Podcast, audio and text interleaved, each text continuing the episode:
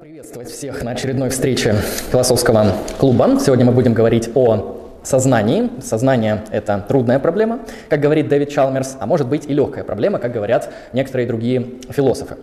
А, проблема сознания является разделом прикладной метафизики, ну или частной метафизики, потому что она в основном задается вопросом о том, как существует вот эта вещь, а, или можно даже сказать, в чем природа такой вещи, или объекта, или процесса. Вот здесь, на самом деле, когда я говорю вещь, уже я могу ошибиться, потому что есть теории, которые, например, уверенно говорят, что это не вещь, это свойство или процесс.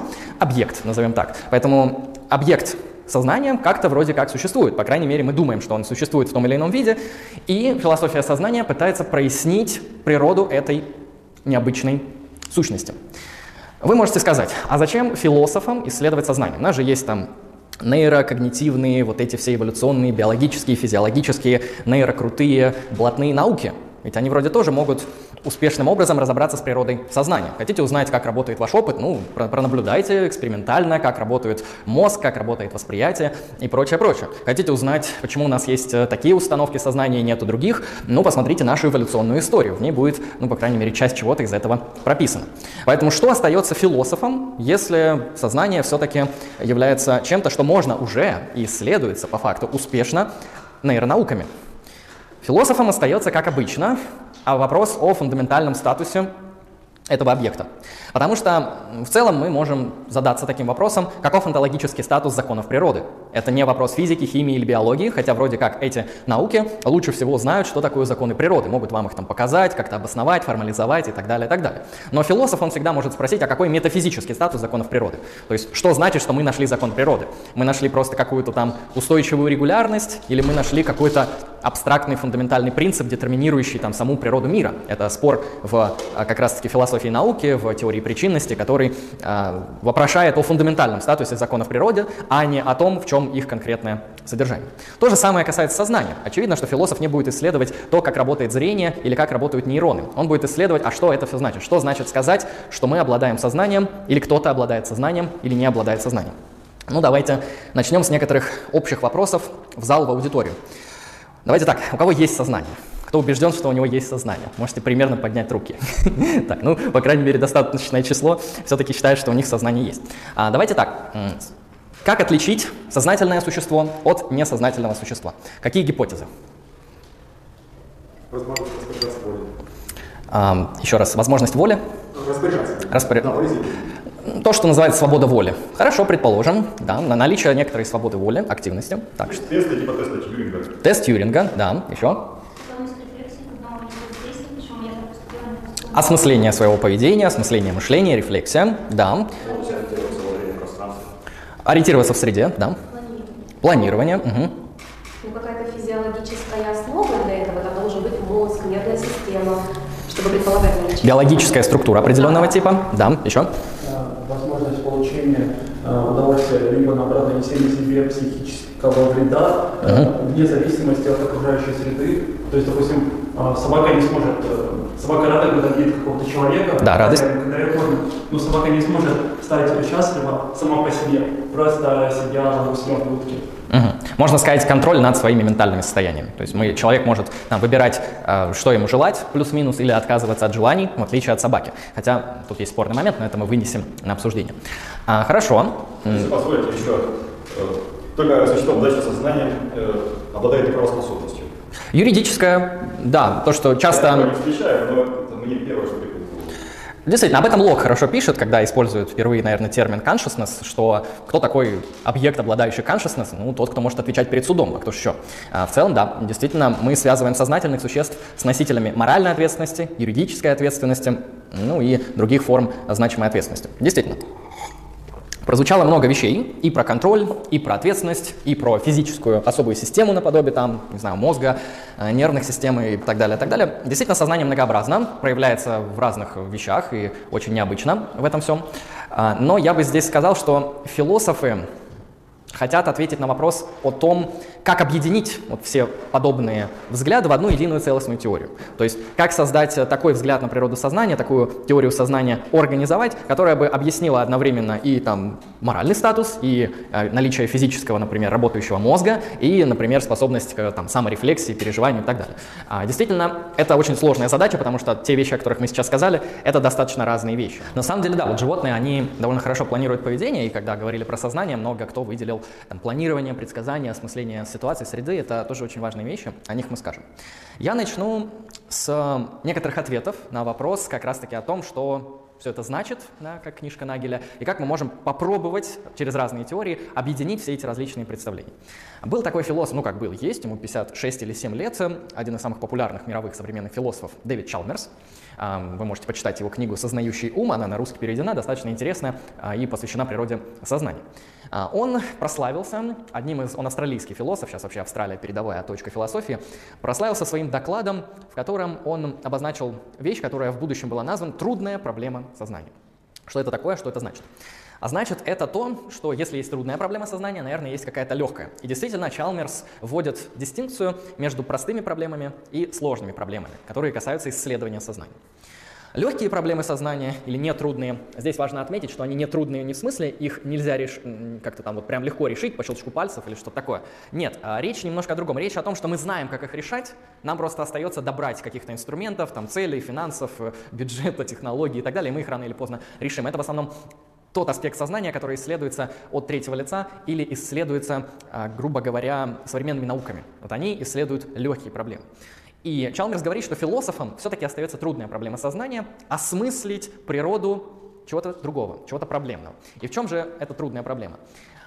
Вопрос можно поставить следующим образом. Смотрите, у вас есть нервная система, у вас есть мозг, у вас есть э, окружающая среда, у вас есть вот куча вот этих физических, биологических показателей, которые вместе взаимодействуют в очень сложной системе, которую может исследовать современная когнитивная наука. Но почему это все сопровождается некоторым опытом? Почему есть, ну это Чалмерс так говорит, а почему есть вот этот опыт, почему как бы просто электрические импульсы нейронов, да, много нейронов, да, целая система, вот этот мозг рабочий и все такое, почему это все еще и сопровождается каким-то ощущением меня все-таки здесь, вот это вот то, что называется точка зрения от первого лица. Можно сказать, что просто наличие работающих нейронов, это очень хорошо и полезно, не может достаточно хорошо объяснить наличие вот этого самого феноменального опыта от первого лица. И вопрос, что делать с этим феноменальным опытом, как его объяснить, что он значит и как его можно исследовать, это вопрос философии, и это трудная проблема сознания. Трудная, потому что у нас пока что нету какой-то достаточно хорошей обоснованной а, теории, ну или доминирующей теории, которая бы а, успешно бы решила вопрос, связанный с трудной проблемой сознания. Вообще, вот эта философия сознания, она, судя по всему, начинается с начала нового времени, с э, картезианского разделения Декарта, да, на вот этот субъект и объект, на вещь мыслящую, вещь протяженную, и там начинается вот при принятии этого разделения, которое достаточно интуитивно, начинается тысяча проблем. Как вот это отчужденное от мира сознание влияет на физическое тело, как физическое тело влияет на сознание, которое вроде не является физическим и так далее. Очень много проблем было создано, очень много философов потратили времени на попытку решения этих проблем, и вот до сих пор эти проблемы длятся. Они, конечно, немножко а, по-другому решаются и чуть-чуть по-другому их исследуют, но суть в том, что действительно просто-напросто сказать, что наше сознание — это тупо э, набор работающих нейронов, кажется мало. Кажется, мы что-то в этом всегда упускаем. И здесь нам понадобится э, дистинкция, которую позднее ввели, или наоборот, раньше, вот не помню по времени, это разделение на сознание доступа и на феноменальное сознание, которое как раз-таки и объясняет разделение трудных проблем и простых. Смотрите, сознание доступа — это, грубо говоря, сознание от третьего лица. Или то проявление нашего сознания, которое мы можем исследовать эмпирическими науками, наблюдениями, э, когнитивными какими-то исследованиями и так далее. Это то, как сознание видно. Видно, что вы говорите, видно, какие нейроны у вас сейчас работают. Мне не видно, но, наверное, какая-то могущественная машина, к которой э, мы можем подключиться все, да, она может посмотреть активность мозга и так далее, и так далее. Видно вот эти физические показатели, лингвистические акты, поведения, это все наблюдаемо, это сознание доступа. Почему доступа? Потому что у нас есть доступ к этому. Можем увидеть поведение и э, в том числе внутреннюю работу наших нервных систем. А вот феноменальное сознание — это как бы то самое первое лицо, которым вроде как это все сопровождается. Это вот точка зрения от первого лица, как вот я ощущаю, чувствую, вижу, переживаю. То есть это не просто там бурление нейронов, а вот чувство прекрасного. Или не просто бурление нейронов, а чувство, не знаю, страдания или удовольствия. И когнитивисты могут сказать, ну ведь есть же четкие корреляции, да, но важно говорить о том, что корреляция никогда не может быть так просто объяснена в качестве тождества. Потому что если коррелирует состояние удовольствия и, например, определенная работа мозга в определенной среде, из этого не следует, что это одно и то же. То есть, да, корреляция есть. Но знаете, повторяемости, они в мире очень часто бывают, очень необычные. Э, ну, там, не знаю, люди иногда думают, что солнце будет всегда всходить из-за того, что, ну, каждое утро просыпаемся, и оно каждый раз всходит, значит, оно так будет до конца времен сходить. Но мы, к счастью, знаем то, что это будет длиться долго, но не вечно. Соответственно, феноменальное сознание — это вот как бы та самая точка зрения от первого лица, которым и сопровождается наше восприятие реальности, которым и сопровождается работа вот этих систем от третьего лица, которые мы наблюдаем. И здесь, грубо говоря, я, наверное, смогу вам привести два интересных мысленных эксперимента, эксперимента, достаточно популярных в этой теме. Кто читал литературу, которую я рекомендовал, наверное, уже знает, о чем речь. Это летучая мышь, каково быть летучей мышью у Нагеля, и философский зомби того же самого Чалмерса. А, именно эти два мысленных эксперимента, они стараются поднять вот эту проблему наличия опыта от первого лица, потому что многие могут прямо сейчас сказать, да, это какая-то чепуха, то есть какой опыт от первого лица, у меня есть там работа нейронов, у меня никаких проблем нету. Так вот, кстати, очень важно подметить, что и философский зомби, и э, мысленный эксперимент с летучей мышью, который ставит э, Нагель, они сами по себе, конечно, феноменальное сознание не доказывают. Они на него, грубо говоря, указывают, они поднимают проблему, что вот этот физикалистский проект объяснения сознания содержит как будто провал в объяснении. И этот провал можно закрыть, введя феноменальное. Ну, начнем с летучей мыши. Представим, что у нас через какое-то время появилась идеальная физиология, идеальная нейронаука, которая может происследовать все физические состояния летучей мыши. Мы знаем, как работают у нее там внутренние органы, мы знаем точно, как работает ее мозг, мы видим, можно сказать, там в режиме прямого эфира, как каждый нейрон или что у нее там, вот эти все внутренние структурные моменты а, активируются или отключаются, работают вот в такой-то взаимосвязи, мы видим кучу графиков, это все нам дано. Вот это вот идеальная физиология будущего нам идеально дала узнать, каковы физические факты, естественные факты о летучей мыши. Ну и Нагель задает вопрос. Хорошо, ну вот, предположим, мы это все узнали. Это в целом, наверное, возможно даже сейчас, хотя я не разбираюсь с современной наукой подобного типа. Может быть, э, еще не всех технологий хватает. Но, предположим, мы это узнали. Узнаем ли мы, как ощущает мир летучая мышь, как чувствует, как переживает, как вот это вот э, первое лицо пер, вот этой летучей мыши устроено. Что значит быть летучей мышью? То есть, исходя из вот этих там тысячных графиков активности нейронов и внутренних нервных систем, сможем ли мы про понимать, а, каково иметь первое лицо не человека, а летучей мыши? И Нагель говорит, что этот переход не так просто сделать что из самих фактов о физиологии летучей мыши вот этот переход не следует. То есть мы действительно из фактов о физиологии можем узнать, э, какой нейрон у нее там загорелся в этот момент, а какой нет. Но узнать, каково быть этой летучей мышью, как будто для нас остается секретом. Можно даже усложнить этот мысленный эксперимент, летучую мышь заменить на инопланетянина, какое-нибудь странное инопланетное существо, которое имеет э, другую физиологию, но так как у нас гиперкрутая наука будущего, нейронаука, мы нашли у этого существа что-то наподобие нервной системы, мы происследовали его нервную систему, и вопрос, узнаем ли мы, каково быть этим этим существом. Ну, это еще больше э, мутни наводит, потому что летучую мышь, наверное, можно как-то повоображать, представить, как можно видеть мир через эхолокацию, но вот э, про инопланетянина, который просто непонятно какой, это намного все сложнее. Поэтому это первый мысленный эксперимент, который поднимает вот эту проблематику, вот этот объяснительный провал, что зная все физические факты о летучей мыши, кажется, мы не можем знать феноменальное состояние летучей мыши вот в момент ее бытийствования. Теперь, философский зомби, мысленный эксперимент Чалмерса.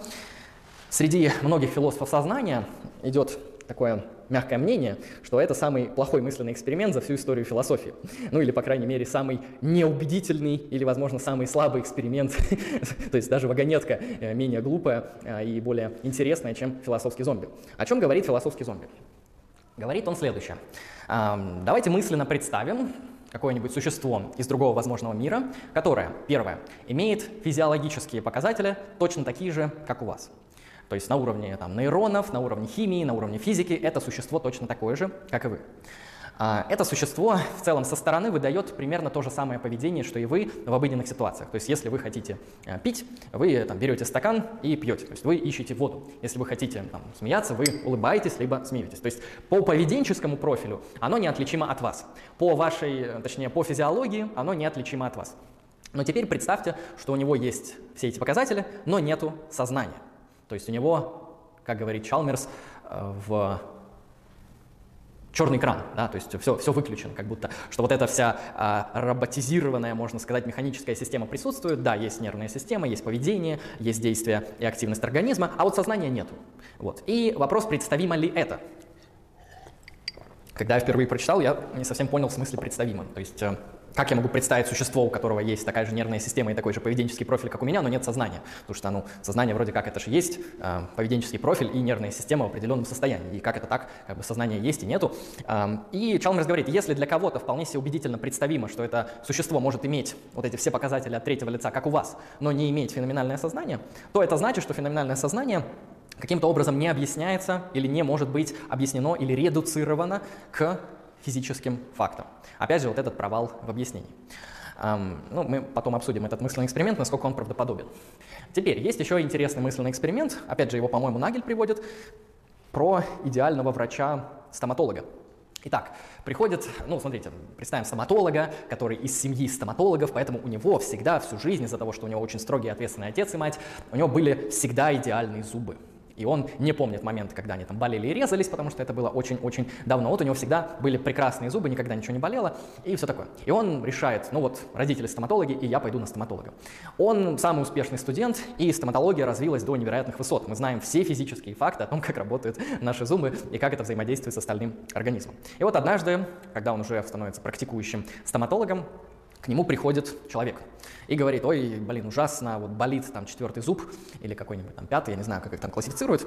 Может ли этот человек, взглянув на этого агента, который к нему пришел и говорит, у меня болит вот пятый зуб, понять, что он чувствует, что он переживает, как он на уровне опыта понимает, что такое иметь больной зуб, если он у него никогда не болел, если он просто знает все физические факты а, о том, как болят зубы. Да, он может пронаблюдать, что, что он может увидеть. Он может увидеть, что если он возьмет какой-нибудь там скальпель или какой-то объект и ткнет в этот зуб или в нерв этого зуба, человек начнет там рычать, вы, вычать, там брыкаться, издавать поведенческий профиль, как говорится. Он будет там матюкаться, там, что, что вы делаете, хотите угробить меня и так далее. И он скажет, ну вот, теперь я знаю, что такое боль. Боль это когда я тыкаю иголкой кого-то, и он начинает брыкаться. Ну, знаете, как мышь. Почему мышь чувствует боль? Потому что если ее ткнуть иголкой, она начинает убегать, там сопротивляться, агрессировать и так далее. И мы можем сказать, опять же, что это какое-то странное наивное объяснение что это объяснение пустое, а, ну или недостаточное. То есть оно дает нам понять, что такое там а, нерв зуба, что такое зуб, но не дает понять, что переживает человек в этот момент. Вот это вот чувство невыносимой боли от больных зубов, это никому не посоветуешь, вообще ужасная вещь. А, вот это он не понимает, потому что ему закрыто феноменальное сознание к больным зубам. Опять же, для кого-то это достаточно убедительные мысленные эксперименты. Все подобные взгляды, которые склоняются к тому, что феноменальное сознание есть, в основном сейчас в мейнстриме э, представлены позициями, которые называются дуализмом свойств. Да, есть еще дуализм субстанций, эти люди верят в души, но про них пока не будем, потому что это ну, совсем не популярная позиция. Дуалисты свойств говорят, что существуют некоторые вещи в мире, которые при определенных обстоятельствах порождают два типа свойств.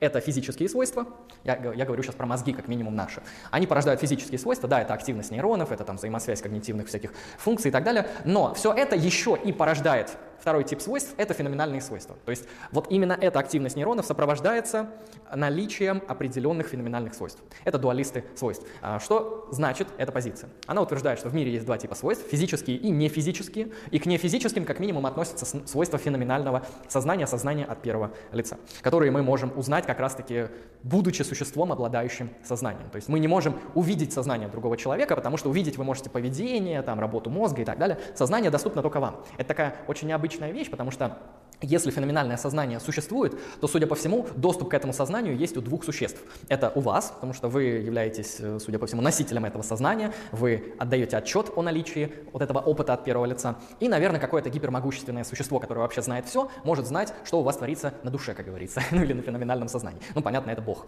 И в этом плане э, это необычная вещь, потому что, получается, в мире существуют такие свойства, кто-то считает, что даже субстанции, э, которые доступны только носителям этих субстанций или свойств, ну, либо какому-то гипермогущественному существу, в которое не все люди верят.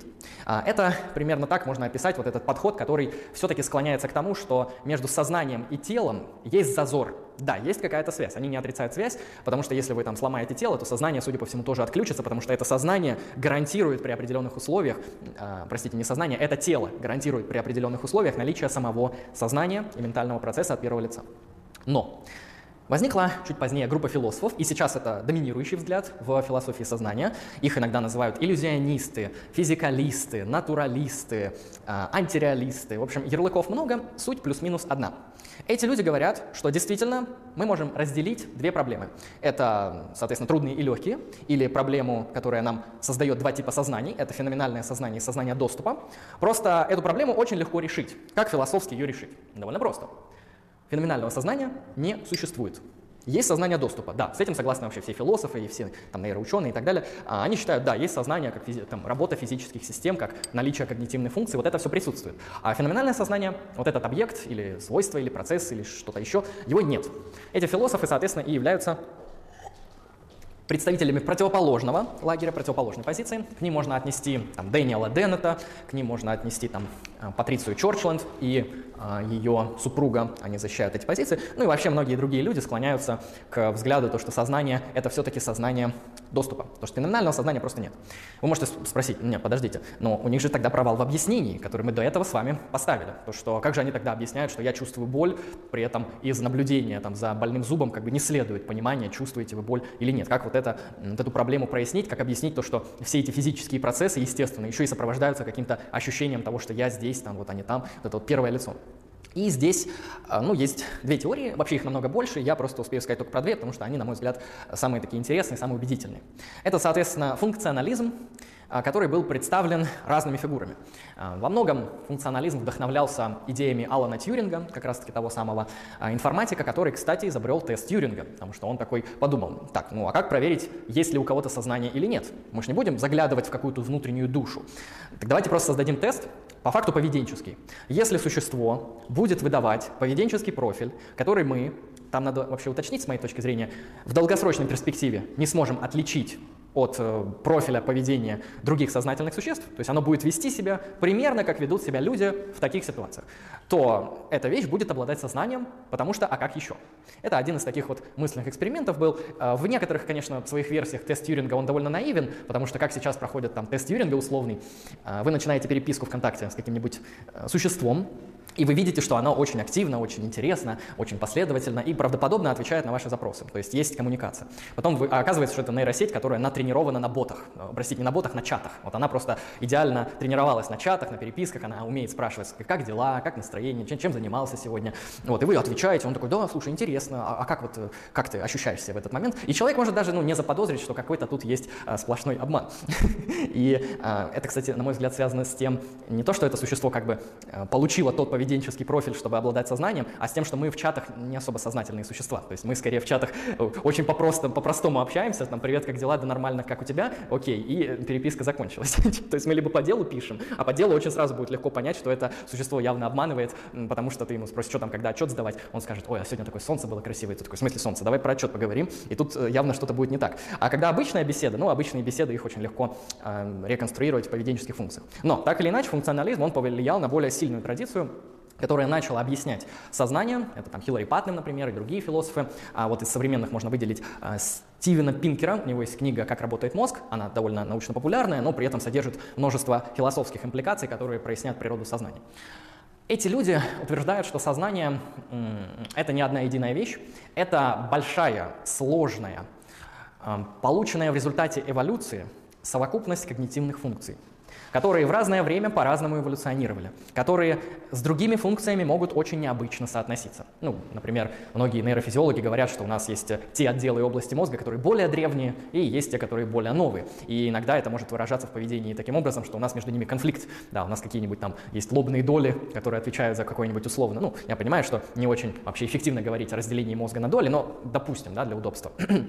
А, вот есть некоторая часть мозга, которая а, коррелирует с профилем поведения, который связан с социальной вот этой адаптивностью, с пониманием там, социальности, коммуникации, социальных норм и так далее. И есть другая вот эта вот там яростная, буйная, там, воруй, убивай, там, режь, что хочешь делай, если гневаешься, то там возьми кирпич и так далее. И вот они могут как бы даже в конфликте каком-то находиться, э, в такой диссинхронизации, что там одна функция подавляет другую, одна функция сдерживает другую. И вот это вот э, все многообразие даже может гарантировать то, что у нас очень необычные модели поведения, вот этот внутренний конфликт, так называемый, который часто в литературе поднимают, это все следствие того, что у нас очень много разных когнитивных систем, которые вырабатывались для разных сред, для адаптации к совершенно различным условиям, в разные, очень длительные, огромных тысячелетий моменты, И все вот это многообразие гарантирует то, что то сознание, которое мы имеем сейчас, это общий термин просто для описания огромного множества адаптивных ментальных функций.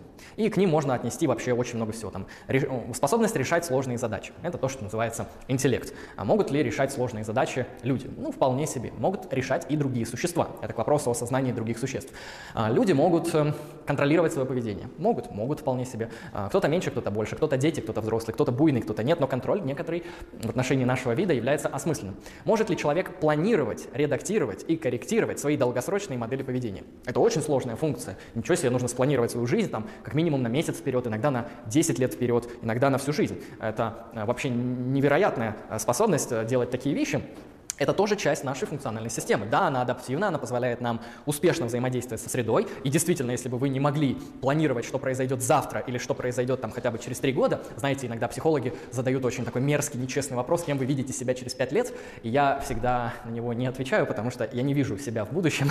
не в том смысле, что меня не будет, а в том смысле, что я, как и другие люди, не прорицатель, и вроде как будущее мне недоступно в каком-то э, смысле. То есть я могу создавать модели, гипотезы, планы, какие-то условные такие э, предположения на основании них могу корректировать свое поведение. И часто говорят, там у человека нет свободы воли, а как же он так хорошо планирует то, что произойдет на следующей неделе? У человека нет возможности поступить иначе, ну а как же он тогда может редактировать собственные привычки, которые действительно, кажется, вот схватывают его там в определенной модели поведения, но там есть люди, которые отказались от курения, хотя как можно отказаться от того, что является такой строго устоявшейся привычкой и так далее, и так далее. А можете сказать, это немногочисленные случаи, но само наличие такой возможности уже говорит о довольно значимых вещах.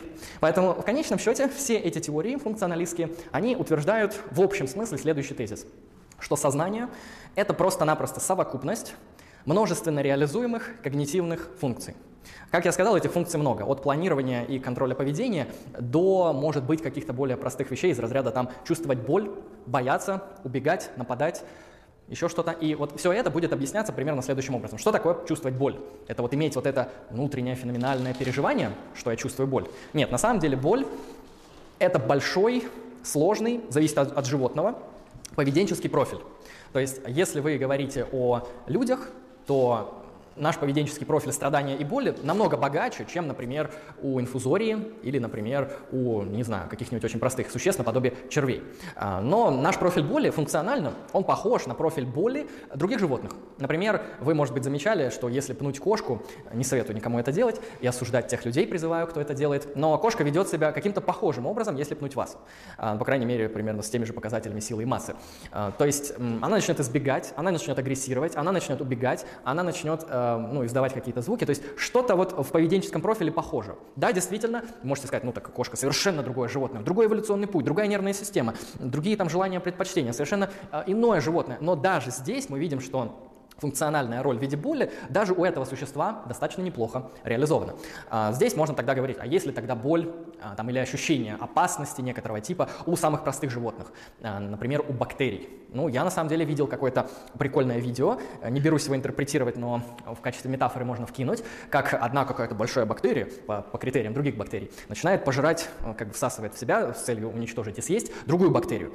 И вот та вторая бактерия, она начинает активничать. Она просто до этого так спокойно плавает, развлекается, прячется, что-то там ищет. И тут она начинает брыкаться, вырываться, бороться за свою жизнь, а, как-то там кидаться. В общем, ее поведенческий профиль на самом деле достаточно напоминает наш поведенческий профиль, когда ну, нас пытаются сожрать. Наверное, что-то подобное мы бы тоже испытывали, пытались бы избежать этой опасности. То есть вот эта функция боли, в конечном счете, может быть реализована даже вот так вот просто и понятно на самых простых существах. И что очень интересно именно в функционализме относительно других теорий сознания, это то, что они говорят, что сознание не отличает нас качественно от других животных. Сознание всегда количественно различно. Созна... Есть ли сознание у людей? Ну, конечно, есть. Это настолько очевидно, что даже поднимать этот вопрос не нужно, потому что у нас есть хотя бы одна, две, три, десять когнитивных функций, которые как-то связаны и работают вместе. Есть ли сознание у собак? Ну, конечно, есть. Они там радуются, печалятся, переживают за нас, они планируют поведение, они умеют преследовать цели, там, охотиться и так далее. Они могут контролировать свое поведение, потому что кто-то сказал, ну, собака хочет, а, и все. Но мы можем научить собаку, так же, как нас учат родители а, и общество, контролировать свои модели поведения и редактировать их. Есть куча видео, когда перед собакой, которая там день не ела, лежит миска с едой, и пока хозяин ей не даст команду, она будет сидеть и не будет. Это, конечно, тоже поражает воображение, что такая степень контроля, ее, наверное, у людей нет, а вот у собаки вполне себе может быть. Правда, там вопрос, а как такую степень контроля получить, сколько там пыток было сделано, но не будем об этом.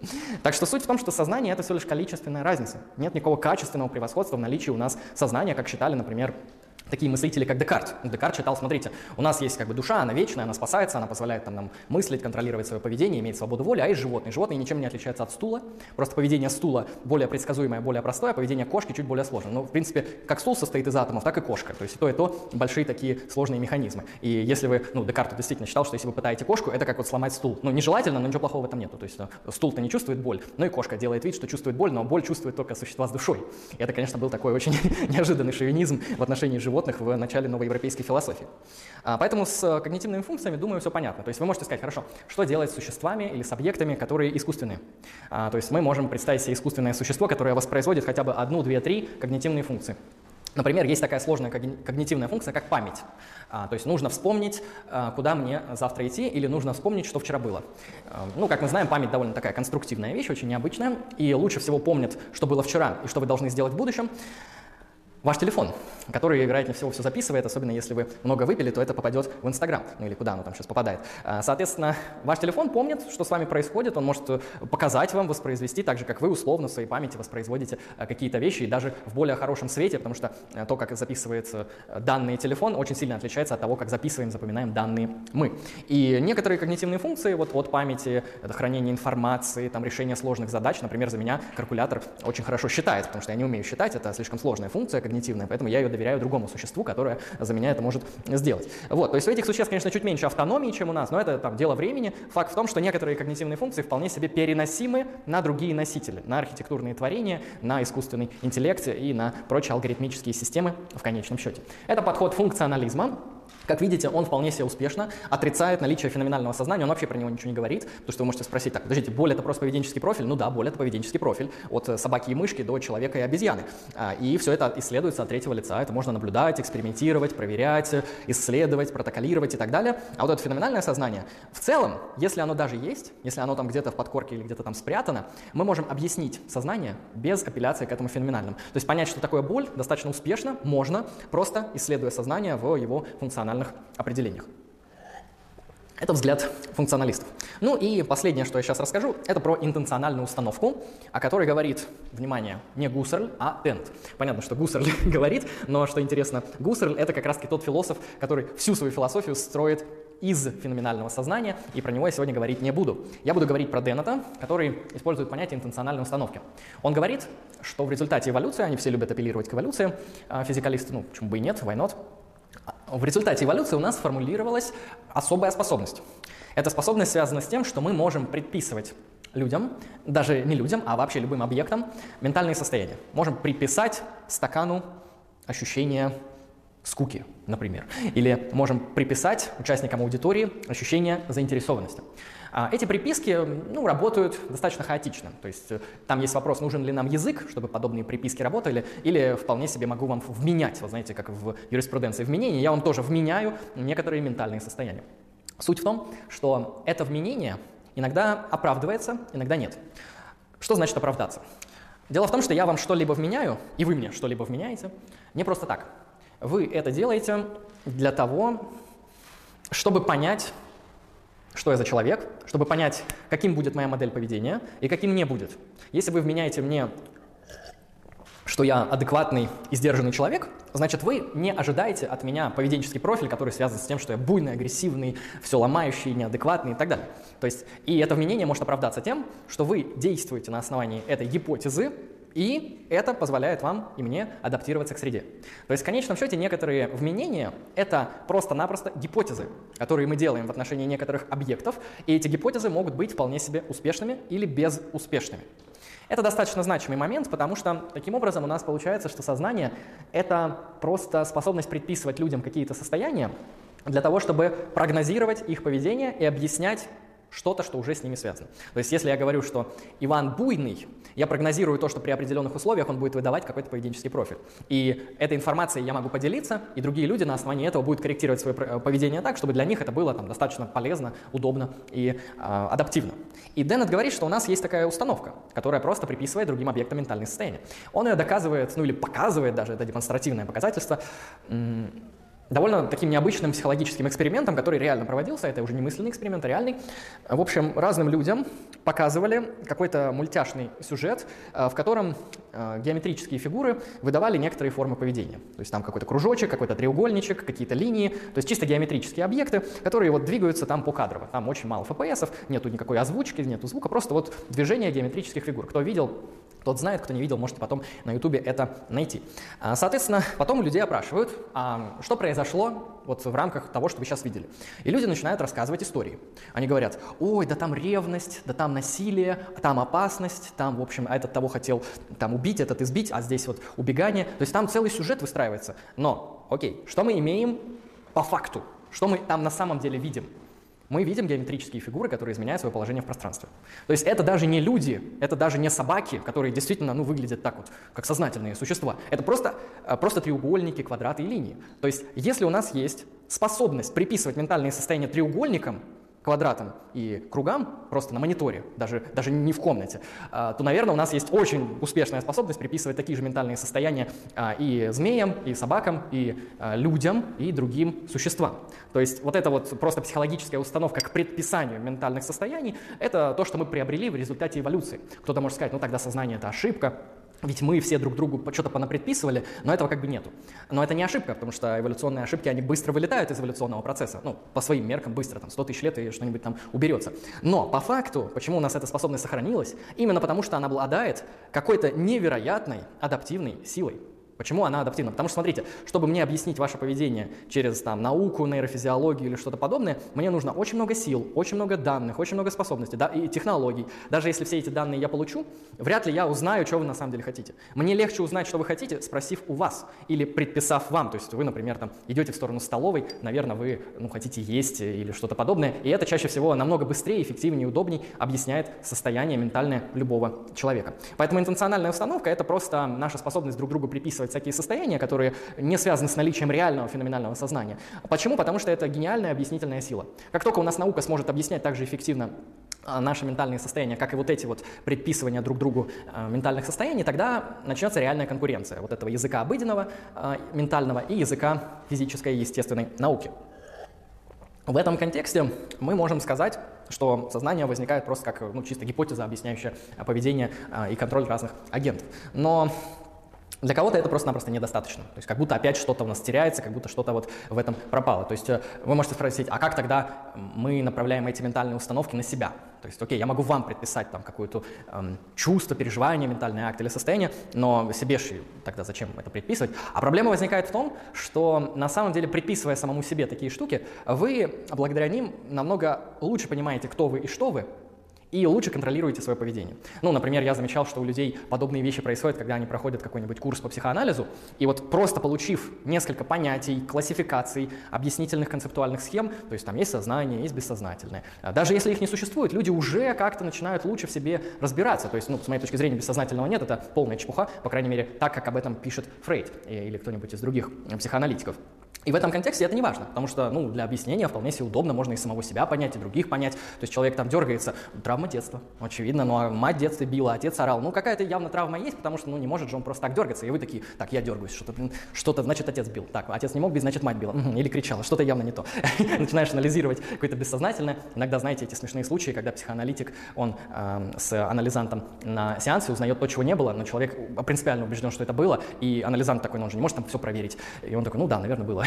И в конечном счете, неважно, приписываем мы это другим людям, мы можем это приписывать и себе. Почему? Потому что ну, мы тоже хотим объяснить свое поведение понима, с понимания самого себя и так далее, и так далее. И пока эти гипотезы работают, а они работают, потому что э, успешность в этом есть, это будет сохраняться. А, вот так вот объясняет Деннет феноменальное сознание. Что его нету, это иллюзия, по факту, это иллюзия наших социальных практик, наших взаимных приписываний друг другу и самим себе всяких ментальных состояний. Причем мы, как говорит Деннет, может да, даже предписывать такие, знаете, как двойные вещи. Например, я вам предписываю интерес, вы мне предписываете знание философии. И я могу осознать то, что вы мне предписываете. То есть это как бы предписание того, что предписываете вы мне. И я даже в этом могу ошибиться, потому что, может быть, это не так. Ну вот, наверное, такая краткое будет введение в трудную проблему сознания и в две центральные позиции, которые отвечают на вопрос о сознании. А, одни просто люди и философы говорят, что а, сознание доступа только лишь исключительно единственное сознание, и стараются объяснить, а что делать с феноменальным, но его нету, и вот они объясняют, почему почему его нету, но кажется, что есть. И теоретики противоположного лагеря, наподобие Чалмерса и Нагеля, которые говорят, что нет, есть сознание доступа, есть феноменальное, это разные вещи, и современная наука, она должна объяснять не только третье лицо, но и первое лицо. То есть они как бы за реконструкцию современной научной парадигмы, это тоже такой достаточно необычный момент.